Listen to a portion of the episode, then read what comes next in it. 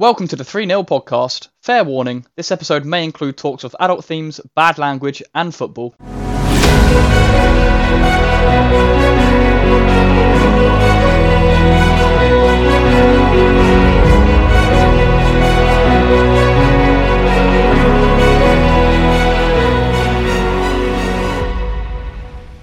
Hello and welcome to the second season. That's it, the second season. We've somehow managed to make it through the first season. I've no idea how. Um, but yeah, the second season and the first episode of the 3 0 podcast. Um, today, I'm joined with Ethan and only Ethan because Chuck is, well, he's away and he might be away for a while. So yeah, but hello, Ethan. Hello, I'm here. Yes, I. Everyone's going to deal with me and you, and unfortunately, no Charles for a while, but it's fine. He's not dead he's not in poor health. He's just busy. So we're going to go and try and take up the slack while he's not here. Yeah, yeah, yeah. I mean, this will probably be a theme from now on, to be honest, in terms of like there is more than likely be two of us at, at least, obviously. Um, yeah. But then because there'll be times when I'm not free, unfortunately, as well, and times when Ethan's not free, and etc. etc. But um, but yeah, obviously we're working through it because we all have busy lives as well. Um, so exactly. Yeah. COVID's gone away and we have social lives again. So yeah, we have as much time. yeah, yeah, yeah. Um, we do have three points today. Um, we do. And I mean, one of them we're going to just quickly recap the 2020 Euros because I mean that's that's the plan, and we are thinking about rather than saying each point uh, per time you go to say the point, we are wondering if it'd be better for you guys if we actually say all the points now, as in say what they are, and then go through it. Um, so let us know what you guys think. Um, we will we'll keep it as the format as we have it at the moment. Um, but let us know, obviously, if you're here and uh, message the socials or whatever on Instagram or whatever. And uh, yeah, let us know. Anyway, Euros. Yes. It, it it didn't come home, did it, Matt? no, no, no, it didn't. It didn't. I wasn't expecting it to, to be honest. But I mean, I, I don't know. I mean, the, the, the, those first like 10, 15 minutes, I thought, you know, as, like, as soon as Luke Shaw like w- like smacked in his goal, I was like, shit, it might actually happen. Like, like England might actually win a tournament, and then we slowly and slowly became more and more and more like England, didn't we?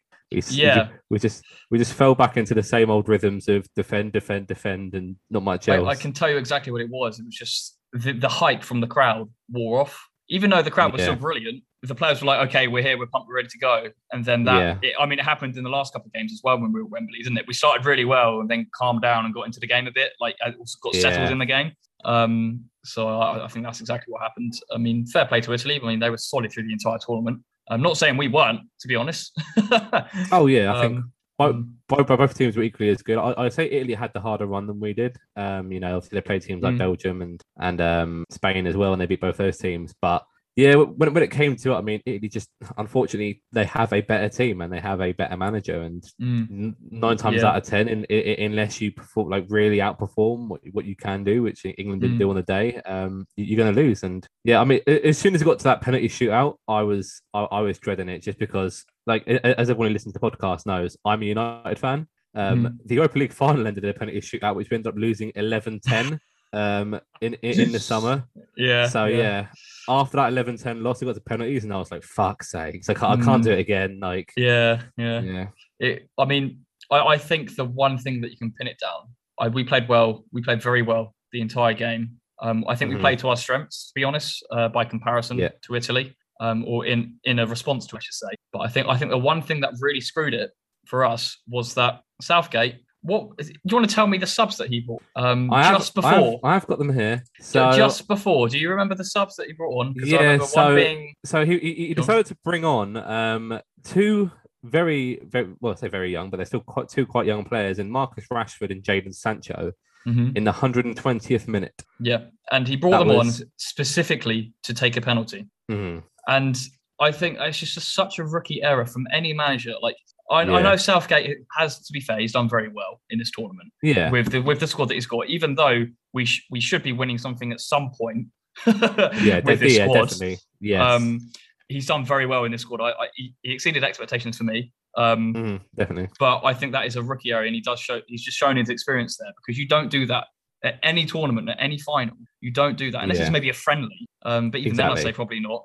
Um, because it just puts ten times extra pressure on the player that's going to take that penalty because yeah. they haven't kicked the ball in over 120 minutes. So they're, you know, they're not warmed up in a sense mm. with the football. Um, And yeah, it just it just Yeah. adds so much extra pressure. If you're sitting there on the on the bench and you're thinking, okay, manager's going to put me on to take this penalty, I have to score this. That's all you're going to Yeah. be thinking about. And a majority of the a majority of the penalty takers just keep it simple, don't they? And if they keep it simple, they score. Like like Harry Maguire, for example, his penalty yes, beautiful. I, he he does. I think that's one player that is just. I don't digress on the point of the penalties, but Harry Maguire deserves a big, big praise from any any England fan who before this tournament was like Harry Maguire. I mean, fair enough, he's not worth eighty million pounds. I don't think any centre half's worth eighty million pounds in the world. But Mm. everyone's saying he's he's a shit centre half. He's you know he's League Two level. He showed in this tournament, like he was in UEFA's team of the tournament despite missing the first two games of the tournament. yeah. He was Mm. England's best defender, I'd say, throughout the entire tournament. And then he steps up in the first, well, England's only ever penalty shootout in a final, but you know, one of one of the biggest games of England's entire history, Mm. and just absolutely fucking leathers it into the top corner so hard it smashes the TV camera. Like Yep. I don't think literally I've- breaks it though. Yeah, I don't think I've heard any like I don't think I've seen anything more like fucking Brexit, like you know, fucking have it, hit it as hard as he can, than that. And- he Yeah. did perfectly as well. I was like, Mm. Donnarumma's a big, big, big keeper. And Maguire was like, yeah, fuck you. There you go, top bins. See you later. Yeah, yeah, yeah. Back I mean, to the halfway line. Yeah, there was a discussion in our group chat, wasn't there, at the time, saying Yeah. I don't get why. Like, someone said I don't get why professional footballers don't do that more often. Just Yeah. smash it top bins because it's just so much less likely.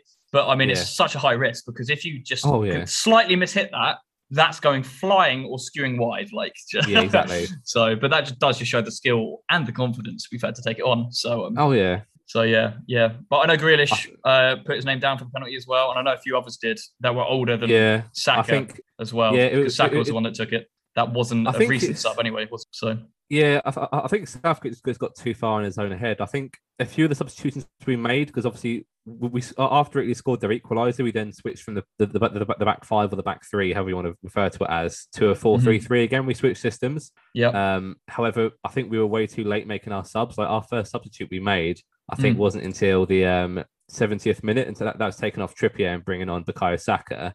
You know, Rice came off in the 74th minute, and then Henderson came on. You know, we didn't really bring on Bob, maybe Bukayo Saka, but I wouldn't really call him a major game change. He's had a few good games for England, but he's not like Mm.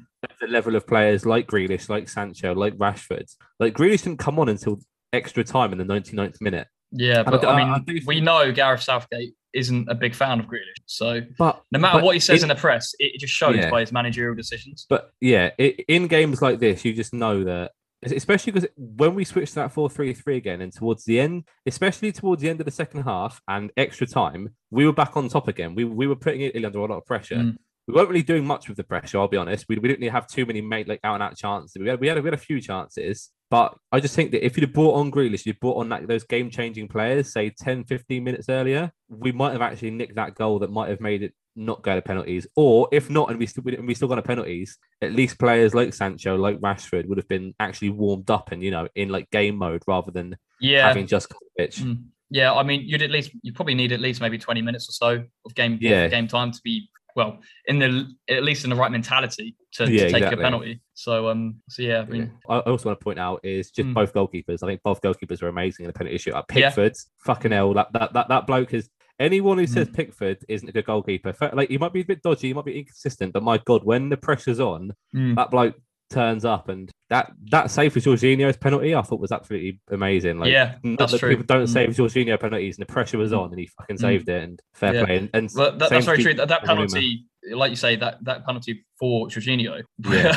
when he stepped up to take it, obviously I can't remember. I think we missed beforehand, didn't we? Or it was yeah, saved. yeah, yeah. And I was like, "That's it, we've lost, we've lost." And then Yeah, Pickford goes and saves it. Well, He tipped it onto the post, didn't he? I think. yeah. He tipped onto Um, the post, and when it stayed out, yeah.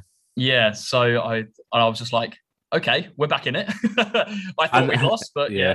But that's And then of penalty shootout, I unfortunately- guess, isn't it? And, and then unfortunately, Saka turned up, and Saka also missed. I mean, again, fair play to Gigi Donnarumma. Like, he's a Mm. 22 year old. You know, he stepped into some of the biggest shoes in world football of the, you know, uh, Gianluigi, But- uh, sorry, Gianluigi, um, Gianluca, Bu- no, I was going to say his name anymore. Buffon. What's Buffon's first name? It's, it's, it's, it's It is Gianluigi. isn't? Gianluigi because uh, Gianluigi Buffon. Donnarumma have the same first name. Yeah, yeah I'm pretty it- sure he's- he's Donnarumma was named after. But anyway, Buffon. Probably, yeah. But anyway, Yeah. obviously, Donnarumma steps into Buffon's shoes and he's done amazingly. Obviously, he won their first tournament since 2006. So fair play with Italy. But like I said in our group chat, who, who wants to win the Euros anyway? Want to win World Cup? Well, the World Cup's the big tournament we want to win. Mm, Let, yeah. Let's go for that. Qatar World Cup. Mm. We're going to win that one instead. Yeah, yeah, yeah, exactly. I mean, we, I think I think the World Cup's is the perfect time for us. It just depends if other teams strengthen within that time. Yeah. Because I know we definitely will. Because we the only way is up. Um, like exactly. the only noticeable person in this team that is going to age quicker than everyone. Well, sorry, I said there's two actually. That's going to age quicker everyone- than everyone else. Everyone's going um, to age the same rate, but you know what I mean. No, yeah, but Yeah, yeah. It, it, Yeah. yeah, it's probably Maguire and Kane, isn't it? Because they're on the edge of their twenties. mean- so, um, yeah, I mean, yeah, Maguire and Kane will be 30, maybe 29, 30. But I mean, yeah, yeah. the only player who's really going to be old is Henderson. I think Henderson will be 32. But Yeah, but he's then, not- not too old. He, he's. I mean, it's pretty clear that Rice and Phillips is, is going to be our partnership Oh, for at least the next four years. Uh, I'd say. Yeah. I can imagine that, So- like, I, I I don't know how much Harry Maguire is going to be affected by his age because it's not like he re- really relies on pace or anything anyway. yeah, so- that's the thing. I mean, he could, he could Yeah. go for another, well, seven years maybe. So, yeah. yeah, till he's about Yeah. 36, 37.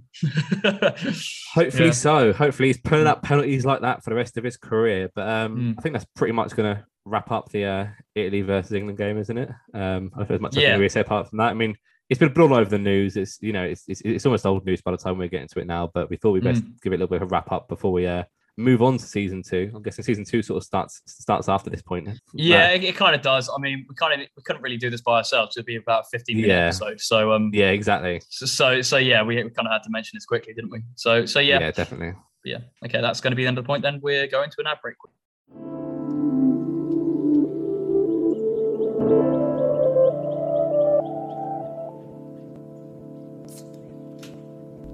Are you or your company looking for someone to help get your name out? To get your product known to as many people as possible? Then why not get in contact with us, the Free Nil Podcast, through our email, freenilpodcast at gmail.com. And you can have your ad in this part of our podcast.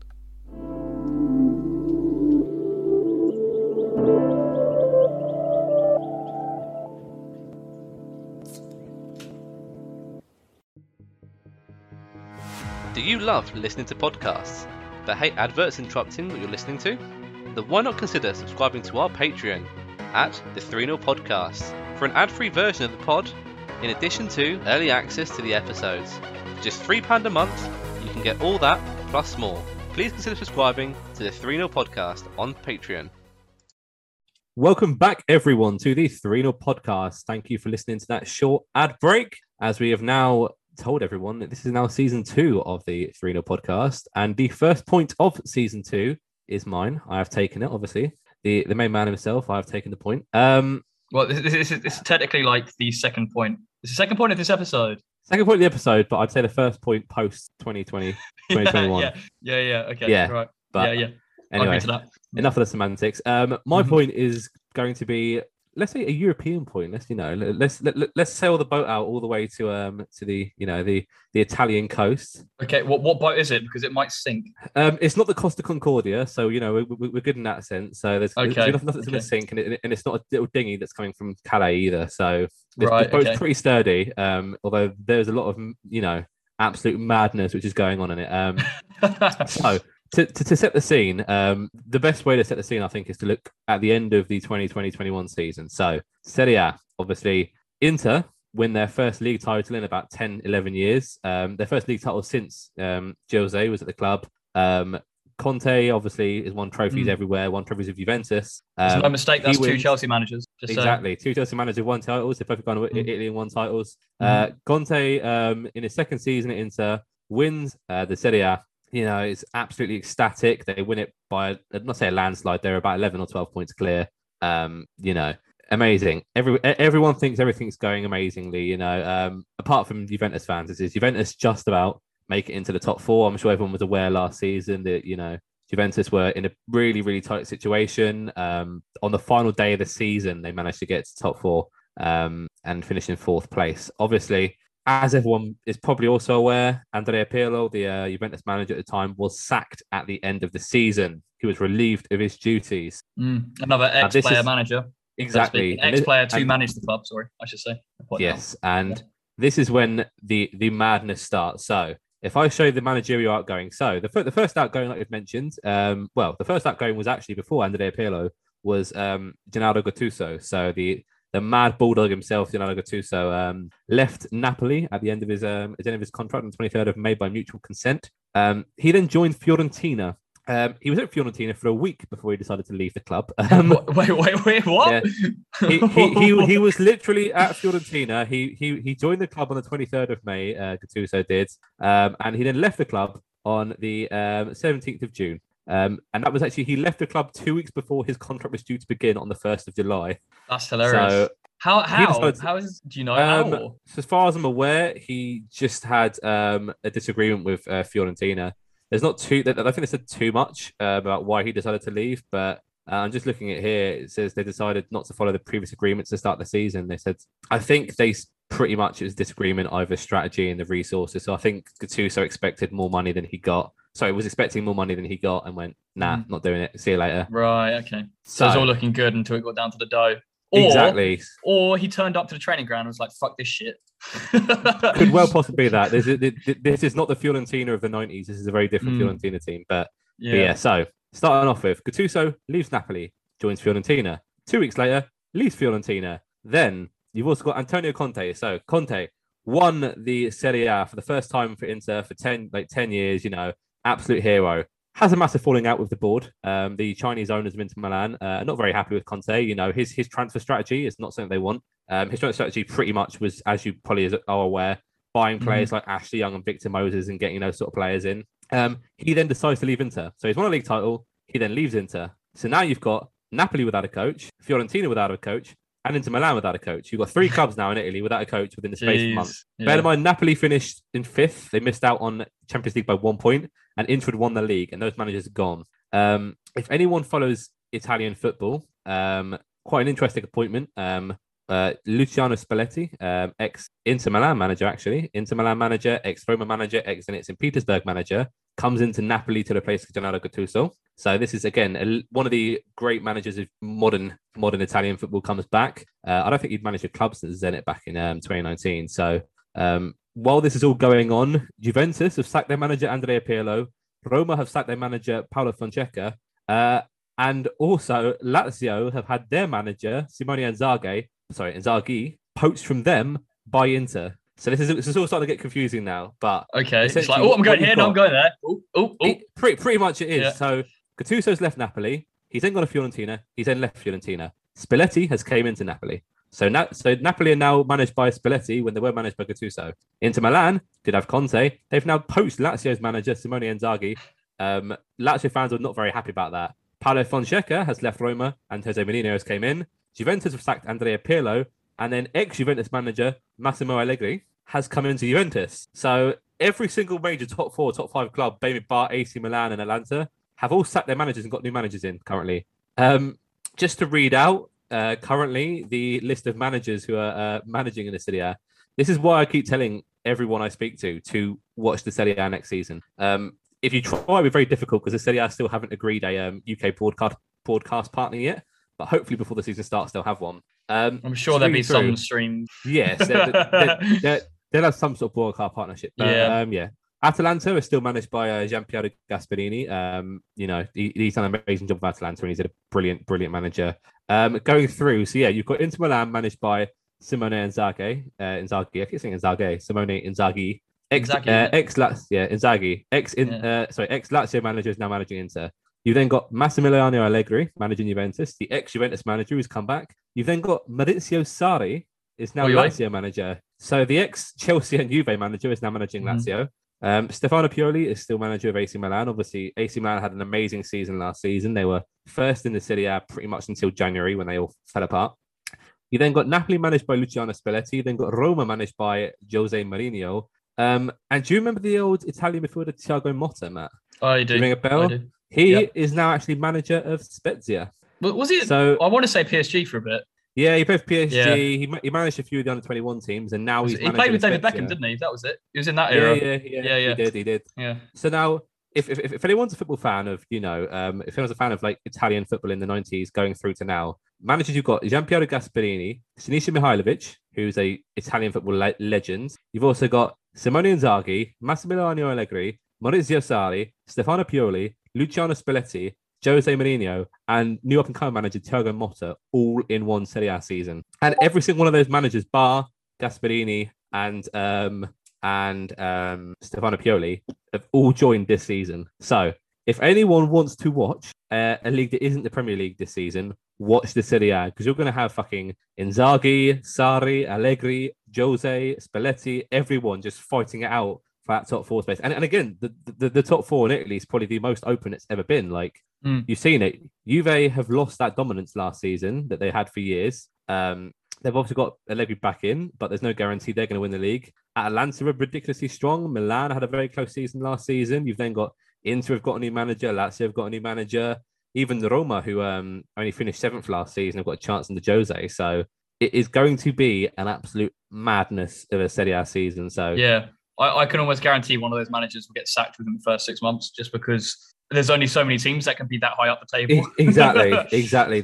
and and as far as I'm aware, most of those managers aren't necessarily the most level-headed people in the world either. Like, mm. there's quite a few fiery personalities in there. Like, you know, nobody expected Jose was going to Roma, and that was one of the first announcements. I mean, I'm a I'm a Lazio fan when it comes to Italian football, and I was devastated that Simone Inzaghi left. But I probably, if I was going to take anyone to replace him at Lazio, I mean, Sarri is not a bad option to have. So um, I, I, was when Sarri came to Chelsea, I was really really unsure because at the same hmm. time Emery was linked with Arsenal, and I was looking yeah. at the highlights and how the both, both teams played from Emery's team and Sarri's team, and I preferred yeah. Emery. Um, yeah.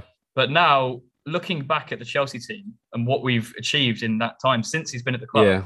Um, I think is it three trophies? It's definitely two. It's the Europa League and Champions League, but um, yeah. I think it might have won a League Cup in between. I honestly can't remember now. Um, but the, you can still see part of the Sarri system that's been adapted. It's clearly been adapted into the yeah. into the game we play today um, because it was the first coach that we've had that generally focused on on possession football. Um, well, yeah, obviously brought Jorginho in. So that is Sarri's entire system. I mean, he mm. there's there's a story the other day. Um, obviously Lazio are starting to get into the new training regime that um Sarri implements at, at the clubs. Um, he actually brought one of his old Napoli players, um, Hysaj, uh, the Albanian fullback. I don't know if you remember him. Um, it doesn't say his name right, but it's H Y S A J is his name. Hysaj. Yeah, Hysaj. Hysaj. Hysaj. Yeah, he he brought him on a free transfer Napoli to Lazio, and uh, apparently in a training session the other day, uh, he says played a uh, long ball over the top in the air, uh, to which Sarri just shouted at him, saying, "If I see another fucking long ball, I'm going to award the other team a penalty." So that is going to be a sign of the football that um, Lazio are playing, which is com- it's, it's, a completely different game. Like Lazio have been playing a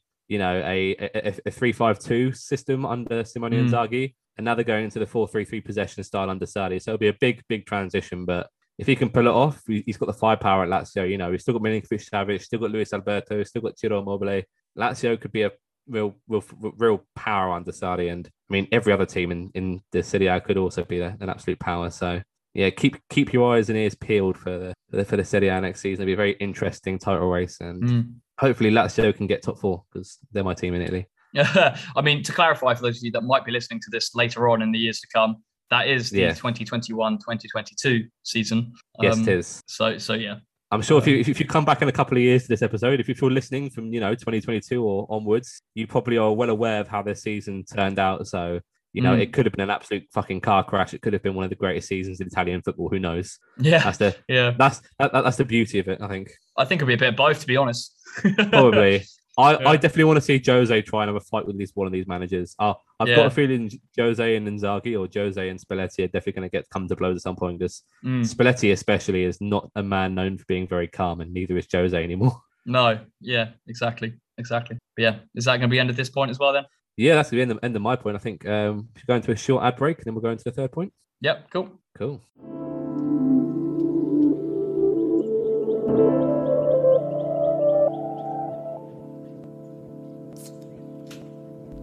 Are you or your company looking for someone to help get your name out?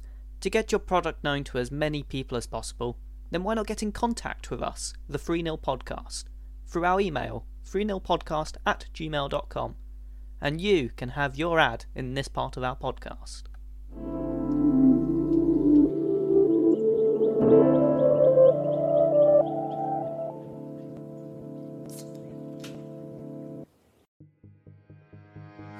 Do you love listening to podcasts, but hate adverts interrupting what you're listening to? Then why not consider subscribing to our Patreon at the 3 0 Podcast? for an ad free version of the pod, in addition to early access to the episodes. For just £3 a month, you can get all that plus more. Please consider subscribing to the 3 0 podcast on Patreon. Hello and welcome back to season two, episode one of the 3 0 podcast. This time we're in our third point and final point. And uh, yeah, I'm here with Ethan. Hello, Ethan, again. Um, yeah, youth academies. So I want to explain what youth academies are to all of you because I know some people know what they are. Um, I'd expect a majority of football fans know what they are, at least know of them. Um, but I kind of want to explain them in a bit more depth, to be honest, um, because they are, I mean, most Premiership footballers and most, well, any footballer you come across, more often than not, has come through youth academy. There's very, very few few footballers that have come that hasn't come through a youth academy at some point. Uh, the only mm. one that comes to mind for me is maybe J- Jamie Vardy because he wasn't technically a youth academy. He came from he was playing Sunday League football until yeah, he then yeah. got lucky and scouted and whatever and came through that way. Um, so, so yeah, I mean, I'm just going to say the different parts of the youth academies now because uh, I mean, more often than not, well, every every youth academy is attached to an actual football club. So, for example, you have Chelsea, and then you have their youth academy. Um, so every single Premiership club has a youth academy, um, and I'm pretty sure up at, down to League Two, they all have youth academies. I'd be very surprised if they don't. Um, so, so yeah, I mean, even Aldershot, who are in Conference Conference South, I think they have a youth academy. So, and they're, they're my most yeah. local. Um, so yeah, almost every single football team that you can think of probably has a youth academy. Um, but yeah, so it's attached to part of the club, so that's part of it. I mean, a youth academy is part of a club. Then you have facilities, um, such as a training ground um, and obviously training areas as well. Um, so not all training grounds are just um, football pitches and stuff. You'd have the gyms and swimming pools and other equipment and areas where the youth, youth teams and youth academies would train at. Um, but also, more often than not, their home pitch is not the stadium that the main team plays. Um, so I know for a fact that for a majority of my time being alive, the Chelsea youth team, um, they did not play. I mean, they have played. They may have played a few in Stamford Bridge. Um, yeah. But a majority of the time, they played at Aldershot Town, uh, uh, their stadium, um, because just because they liked the pitch basically, and it was kind of local. It was kind of near Cobham, um, which is where their training ground is and where they trained as well. Um, so, so yeah, I mean, and they play all their home games there. Um, so yeah, I mean, I don't know. One of the biggest examples United. of that. I mean, uh, as, as, far as I'm aware, United most of the time just play their games at the um our training complex. To be fair, they don't really play games at mm. the you know um, I, I, I, know one big team that um, have actually used their youth academy's ground this season um, was um, mm-hmm. Real Madrid. I don't know how, right. how good have watched Real Madrid this season, but you, you probably probably noticed they've not been playing in the Santiago Bernabeu. Um, they've been playing in I think it's called the, the Estadio. What's his name? Um, oh, what's his? It's, oh, what's his? Oh, I can't remember the, the Spanish player's name. What's the big Real Madrid legend? Um, Raul? No, even, even older than that. D something. The, uh, yeah, the, the Estadio um, Alfredo Di Stefano. Ah, finally got it out. Yeah. So the Estadio, the Estadio Alfredo Di Stefano, um, they've been playing in this season, which for a youth academy pitch is still like an 18, 20,000 seat stadium. So, well, I mean, that's much better than Aldershot. Team. Yeah, yeah, but yeah, obviously Real B team are playing there, and um, mm. Real's first team have been playing there while the Bernabeu has been being um, renovated. But yeah, mm. I mean, in terms of soccer academies, you know, you're saying you're playing at Aldershot Town. Real Madrid's youth academy are playing in a twenty thousand seat stadium in Madrid. So yeah, yeah, yeah. I mean, to be fair, that there is even though Chelsea Youth Academy is very good and one of the best in the world, there is another level to Real Madrid Youth Academy. Um, so so yeah, um, but yeah. Anyway, so you had the facilities and you had the training grounds and the stadiums and the the the loaned stadiums almost or the joint use stadiums from the lower league teams. Um, then obviously you had the players, so they would get scouted from a very young age. The youngest I know of is under sixes. Um, so I'm pretty sure that was roughly when Mason Mount joined. It might have been under sevens, under sixes. Um, but I'm pretty sure that's the earliest. I mean, I know you can sign from like one years old, but it should never happen. Um, um, but yeah, so under sixes, and I'm pretty sure the oldest team is under 21s. I don't think you go higher than that. Um, yeah, I mean, similarly to United, like Mason Greenwood signed for us at the age of six. So I think yeah, it pretty much is the the top top elite talents in the in, in the echelons of Greenwood and Mountain players like that. You're going to beat your mm. club from you know the age of like you'll be signed to a football club from the age of six because you've got that talent whenever, whenever you start playing football, don't you? Really? Mm, yeah, exactly. I mean, it's always clear if you're above your age group and you can play with maybe two or three years older, then you're probably set to be a professional footballer at some point, or at least get scouted anyway. Um, so so yeah, um, yeah, so you got the players, and then obviously you've got management as well. So this is the kind of confusing part, but it does make sense. So in the club, in the actual football club, you obviously have the head coach or the manager, and that manager or head coach can help out with the youth academies when they want. But the youth academy does also have a dedicated manager and head coach or, or head coach. So it's a bit of a weird one. It's a bit like a joint effort between the main under 21s, under 20, under 19s, whatever, etc., etc. youth coach, and then the head coach of the football club. Um, so it, it's kind of mixed. Sometimes you get the same manager for the under 19s and under 18s as well. It, it's, it's however the club wants to manage it. Um, but yeah, and that's how that works. Obviously, it's quite difficult being a youth team manager as well because you can't go and sign players either. Um, it's very it's, it's a bit different compared to an actual head coach club man. Um, so you only go you only work with what you get. It's kind of similar to international duty, except from the level is obviously you're with dealing with much younger players and you're coaching them properly rather than you know trying to set them up and tactics wise and stuff. You're generally coaching them to be better players, even though I guess that is uh, one of the aims for managers these days, but it's not the main aim. Whereas the main aim is to develop players. Um, well, yeah, like the, the, the main aim is to make sure that the players they develop in youth academy play in the first team, isn't it? Really, like it's mm. the reason why I'm, I'm sure we get into it in a minute. The reason a lot of youth academies try and match the style of football in the first team, so when the players mm. move up, it's just a complete seamless transition from youth football to you know first team football, well, isn't it? It's as seamless as possible. Yeah. Yeah, yeah. Obviously, the quality differs massively. Yeah, but but yeah, at least the system is hopefully similar. Um, yeah. So yeah, yeah, that's very true. That's a good point. Um, yeah, I did find it very odd when we were under Conte and we had youth teams playing five at the back and stuff. It, it did look a bit weird at all shots. So yeah, yeah, yeah. Um, but no, yeah, uh, but yeah. So yeah, I mean, I think I've sent Ethan a list actually of youth clubs and youth academies that uh, according the best in the world. I think it, I think it's at the top twenty. We probably won't say all of them. Um, yeah, but yeah, I'll let him go through that. I mean, going through, um, like just just, just looking at the moments of the ones that, that jump out. Um, Argentinos Juniors. Um, you know, they're, they're, they're known in, in, in, Argentina as um, El Semillero. Um, people would not, probably won't know that name. The name you probably will know is Diego Maradona. That is the yeah, academy which produced think, players such as. Mm-hmm. I think yeah. they might know that name. Yeah, yeah, yeah. but, um, they their academy produced players such as Diego Maradona, um, Juan Roman Riquelme, and Esteban Cambiaso will come from that academy. Um, uh, for the first British one I see on here, West Ham, obviously Lampard, Joe Cole, Michael Carrick, uh, even like sort of Declan Rice. I know he came from Chelsea and then West Ham. Uh, I'm guessing yeah, graduated from West Ham. Declan Ham's Rice Academy. left at 16, I think, and then went yeah, to West Ham. But I mean, well, Ferdinand, Joe Cole, uh, Joe yeah, Cole, exactly. Uh, yeah, Joe Cole, yeah, well, exactly. So um, you mentioned Glenn Johnson. I didn't mention Glenn Johnson. I, yeah, I, yeah. I, I, so. I, don't think Glenn Johnson's in the same echelons as Frank Lampard, Joe Cole, and Michael Carrick. No, but, but it, it is a notable player. So well, yeah, it's a name that people true, know. True. Um, going through Anderlecht, um, Kompany, Lukaku, players like that have come through that academy. Um, Feyenoord, Van Persie, Van Alden came through there. Oi, oi. Uh, yeah. There you go. Oh, I just want to mention quickly um, as well at Feyenoord in 2014 they had yeah. 11 graduates, uh, graduates even at the World Cup. So um, that's a mental stat for for a single youth if, academy. If if anyone's not aware, Matt did train with Feyenoord, hence why he loves them. Oi, oi. I mean, in Holland, yeah. yeah so in yeah, in, in Holland. uh, yeah, yeah. That's my yeah, smallest go, claim to fame. yeah. yeah. Go, going through numerous Argentine teams, River Plate, Boca Juniors, you know, producing players such as Crespo, Di Stefano, Tevez, Gago.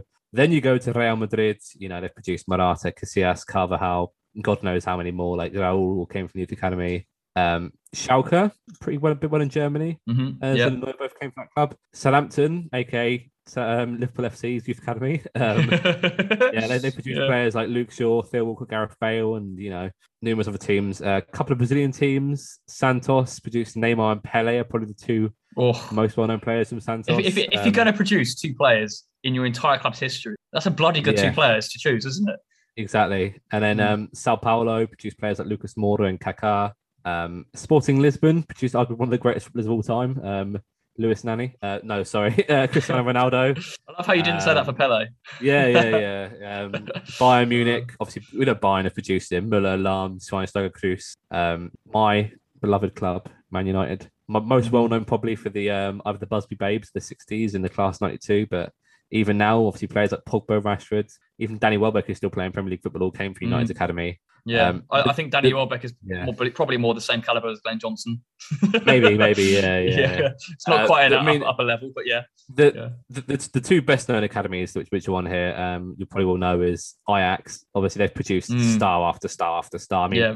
I think if I think history, of a, the, the best youth academy in the world, I'd probably say Ajax. I say Ajax or Barca, but I'd, probably say mm. in recent history, Ajax. I think Barca's gone down in the past ten years, maybe, or they haven't produced mm. as much talent as they'd want to. But Ajax, I mean, recent players include Matthias de Frenkie de Jong, Christian Eriksen, Justin Kluivert, like uh, even Patrick Kluivert, and obviously going back before then, like you know players such as Edwin van der Sar came through, Edgar Davids mm-hmm. came through, you know absolutely insane players, and then you've got La Masia, Barcelona's academy. You know, do we have to name the players? Iniesta, Xavi, Puyol, Busquets, Valdés, Messi. Like that, I think I think La Masia if, if you're going up to say 2015, La Masia was the best academy. I think Ajax might have taken over in recent history just because Barca don't have that recent history of producing world class mm. talent. Although the players they've produced, you know, such as um, Riqui Puig, um, uh, Carlos Aleñá, aren't bad players. They're just not of the of the caliber that came through as Guardiola sort of transitioned Barca into that world beating team that he did. Yeah, yeah, yeah.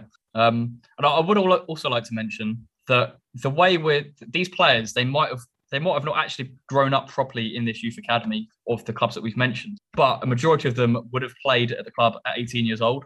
Um, yeah. And generally speaking, that's kind of the cutoff point, at least where the player will yeah. start to not train with the first team. If oh, sorry, not train with the youth teams, start to get more involved and start thinking about the first team anyway. Um, yeah.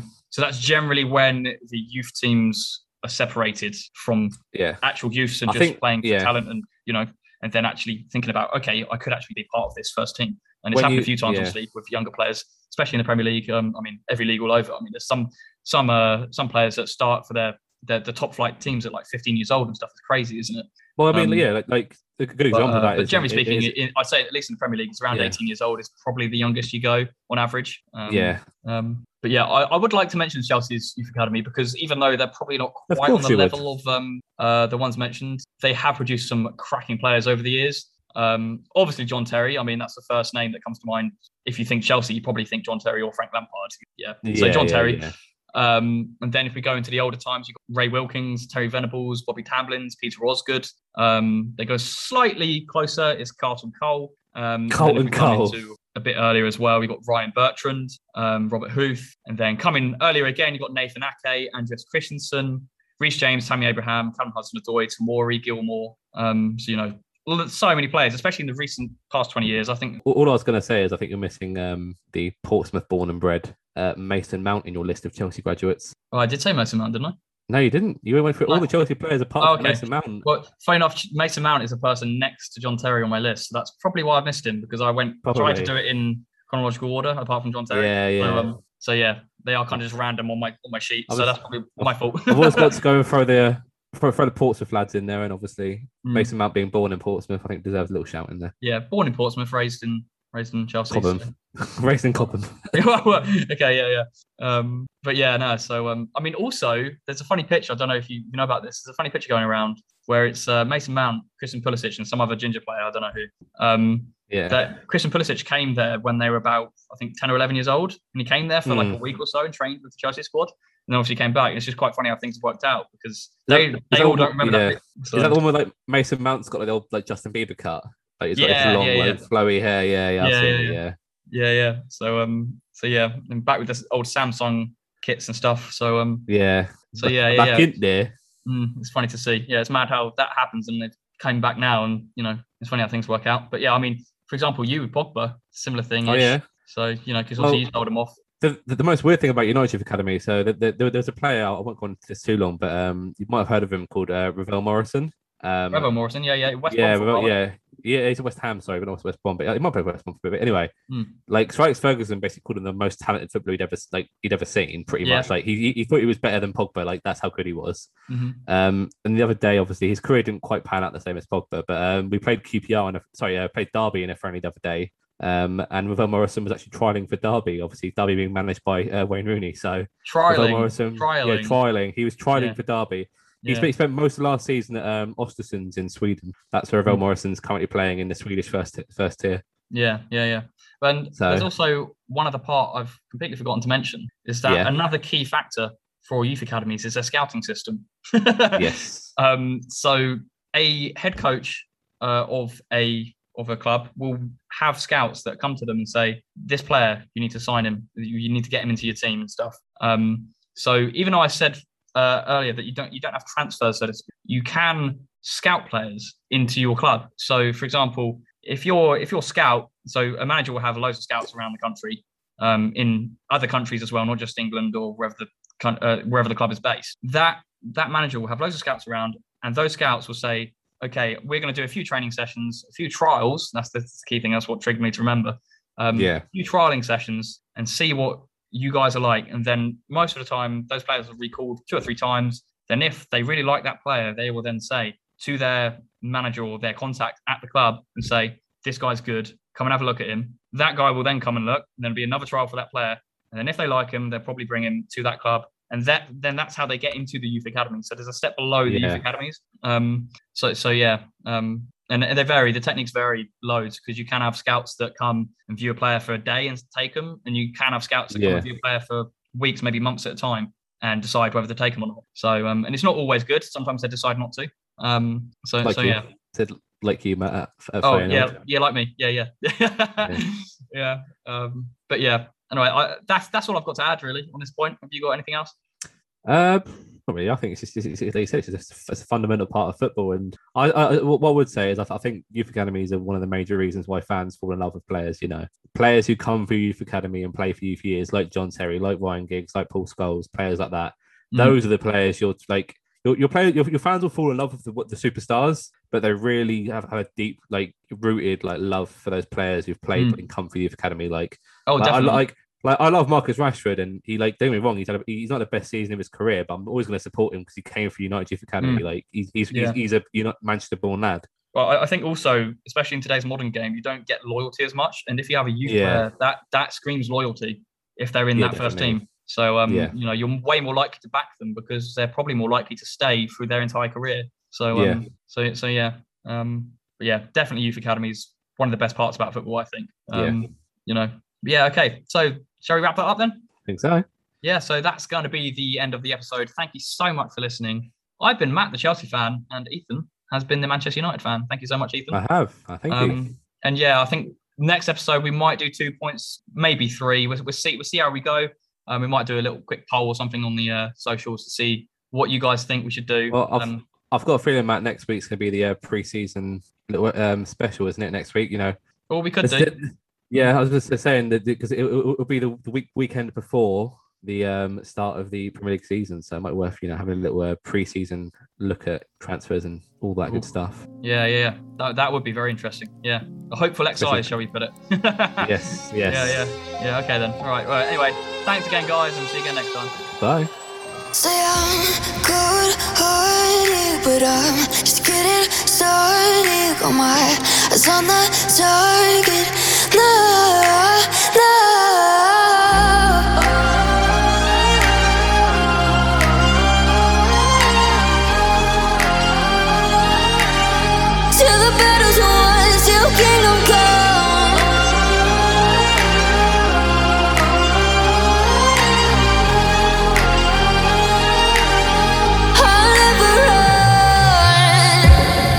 To give me your loyalty. Cause I'm taking the world, you'll see. They'll be calling me, calling me. They'll be calling me royalty.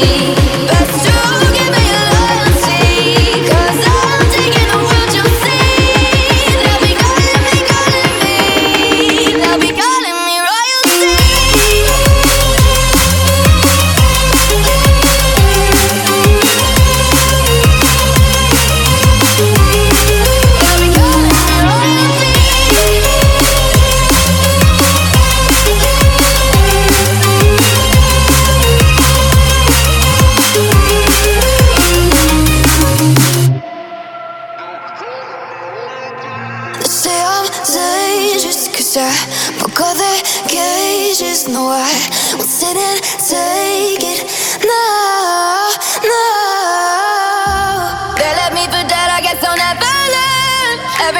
break there's just more pain to burn.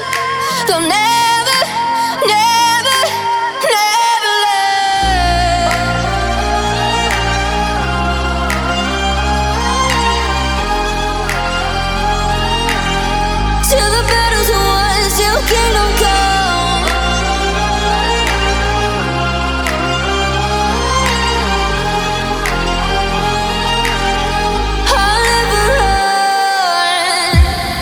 to give me your loyalty. Cause I'm taking the world, you'll see. They'll be calling me, calling me. They'll be calling me royalty. Best to give me your loyalty.